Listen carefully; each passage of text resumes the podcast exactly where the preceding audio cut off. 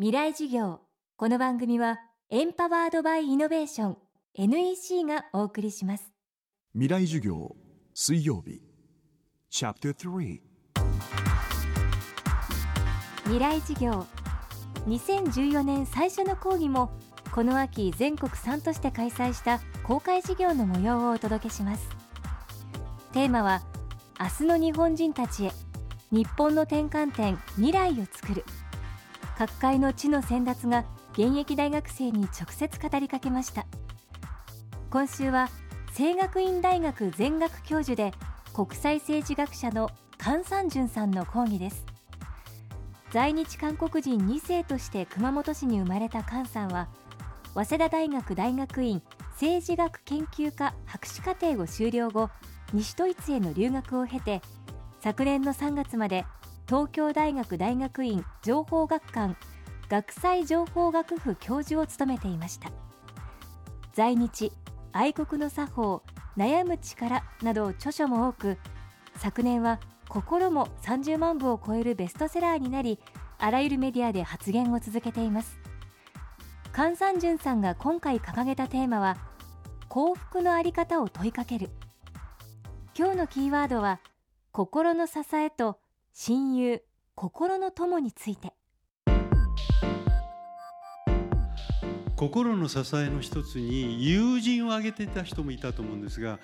親友と親友についてちょっと話をしてみたいと思うんですね。親友これは親しい友人だから普通我々は使いますね。親友って。でももう一つこれはまあ私の造語なんですけども親友心の友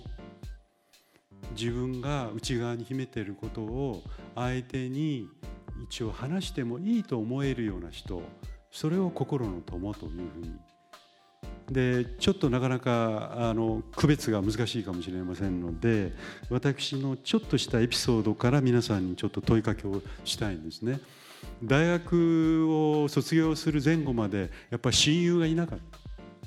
つまり親しい友人はいるかもしれない。遊び仲間であったり昔で言うと麻雀をよくやってましたから。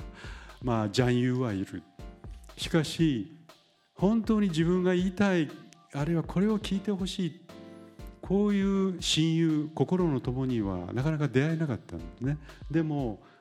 大学の4年生になってやっとその彼と出会った。でもなぜそれが親友になったかというと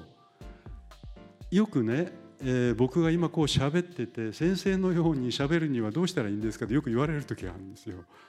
一応まあ話もまあまあそんなに下手ではないし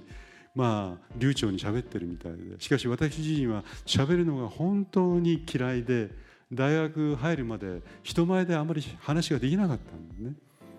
でもやがてその親友を通じていろいろ話ができるようになったそれはなぜかというと喋るよりは聞く耳を持ってるという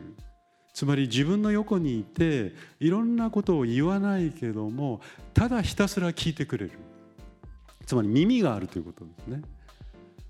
で今の私たちはどう喋るかということに意をとても使っていると思います。皆さんが本屋さんに行けばハウトゥーものはいくらでもある。どうやって人を説得するかとかどうやって人を落とすことができるかとか。しかしどうやって人の話を聞くのかという本はあんまりないんじゃないかと思うんですね。で彼の場合はそうだったわけですね。だから僕はかなり変わっていくわけです。つまり親友というイメージは私個人のエピソードからすると聞く耳を持っている人ということなんですですからあのある意味においてどうやったら自分が親友と思えるような人と出会うかということは、まあ、非常に重要なことでこれはくれぐれも今日の、まあ、一つの講義の肝として覚えておいてほしいんですね。菅三淳さんの講義は現在完全版ビデオポッドキャストで配信しています。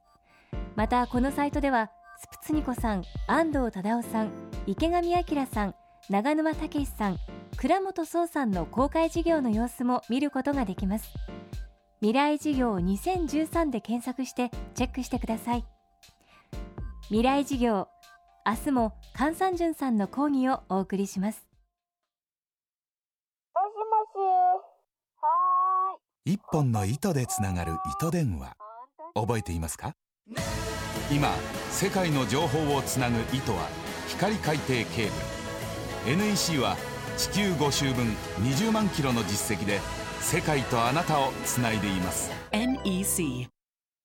未来事業。この番組はエンパワードバイイノベーション。NEC がお送りしました。